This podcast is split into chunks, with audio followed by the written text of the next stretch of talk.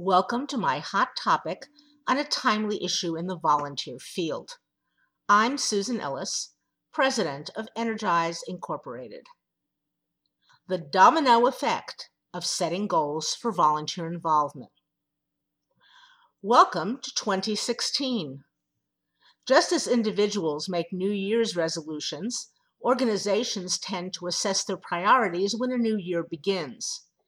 So this may be an excellent time to open discussion on strategic planning for volunteer involvement. During workshops and consultations, I commonly ask a deceptively simple question.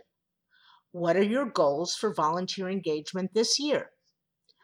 All too often, organizations answer with how many they want. In other words, their goal is to have volunteers and to have more volunteers than last year. But metrics such as head counts, total hours served, demographic diversity, and so on are relatively meaningless without context. So I try a simpler, clearer question. What are your goals for what volunteers will accomplish this year? In other words, what value will they add to your organization and its services? It's scary how few organizations have articulated a solid response or even realize they have neglected to consider purpose and outcomes. Lack of goals means lack of serious expectations for the impact of volunteers. The old adage of if you don't have a roadmap, you won't know where you're going is very true. There are far ranging consequences of no clear goals. Here's what happens no strategic objectives for volunteer engagement leads to fuzzy volunteer position descriptions that talk vaguely about helping clients or assisting staff or activities, which lead to generalized recruitment without targeting people qualified to be the best volunteers because it isn't clear what they will be doing, which leads to applicants who don't really know what they are volunteering for and so come in with hopes or fantasies as to what the organization is all about which leads to perpetuating the notion that volunteers are nice but not necessarily skilled, often underfoot without real purpose. And that leads to low level tasks assigned to volunteers somewhat randomly, limiting what volunteers are permitted to do, and considering volunteers as interchangeable parts. Next come reports on volunteers, limited to head counts and the number of hours served, with no examination of what is actually being done during those hours, results, nor any performance reviews of individual volunteers or of the staff assigned to support them. So, recognition events acclaim those with the best attendance record. That leads to really competent volunteers leaving because they are underutilized, a few staying because they like it for personal reasons, and mediocre people staying because they have found a home. By then, there is no meaningful connection between what volunteers do and the focus of everyone else in the organization. So it's no surprise that funding for volunteer services is minimal and the volunteer resources manager, VRM, is not valued as strategic to the primary goals of the organization. This leads to giving the VRM additional responsibilities unrelated to volunteer management bouncing the VRM around from department to department as there is no rationale for where volunteers fit in the organizational structure, and eventually eliminating the position altogether. This domino effect is a crash, but it can also become one of those wow moments when hundreds of dominoes fall gracefully in exciting patterns. Start with meaningful goals and watch volunteer work be designed in motivating and challenging ways thereby attracting the sort of potential volunteers who want to accomplish those goals.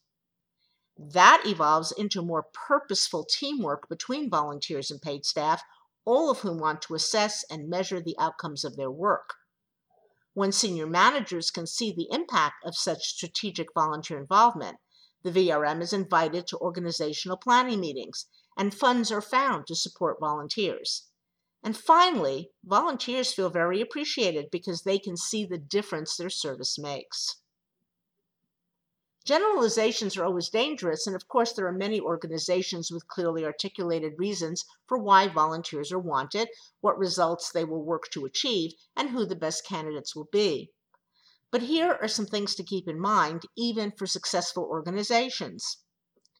Revisit volunteer involvement goals over time, especially if there have been fundamental changes in your clientele and services or how the organization operates. Are you asking volunteers to do what is needed most now? Of course, it matters what volunteers want to do and to be receptive to activities that they propose, but ultimately, the most important factor is the mission of your organization. That means you have the right, actually, the obligation, to direct your energies and resources to achieving what you set out to do. And you should assume that volunteers truly want to support that mission. If volunteer activities are chosen or retained, mainly to please current volunteers who are no longer the right people for today's issues, the negative domino effect will activate. Two essential concepts to assure that volunteers stay focused on mission are integration and alignment.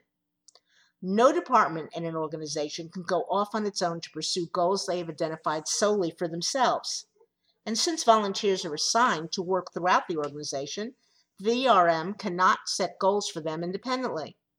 All units must articulate goals for volunteers in their service area that are directly connected to the goals they set for their employees. In the same vein, independent or special volunteer projects coordinated specifically by the VRM must also align with the priorities set for all. One test of the value placed on volunteer impact is who participates in creating the strategic plan for their involvement. It should never be the VRM alone. First, the VRM should consult with all managers of the units in which volunteers work to identify current priorities and needs. Then the process should go up the chain of authority to include senior executives. If those at the top do not own the stated goals, there is little hope of getting support from them when needed. Besides, strategic planning is about vision, it should matter to everyone that volunteers aspire to the same future everyone else in the organization is working towards. So, what will volunteers accomplish with you this year? Do you feel you have well articulated goals for volunteer impact? Please share some examples. How have you introduced a more effective strategic planning process for volunteer involvement in your organization? What roadblocks have you encountered? This hot topic is also available in written format on our website, where you're welcome to come and post a response, as well as read the comments of other site visitors. Go to www.energizeinc.com. At our website, you'll also find an archive of hot topics from almost 20 years, as well as over 1,200 pages of free information for leaders of volunteers. Thank you so much for listening today.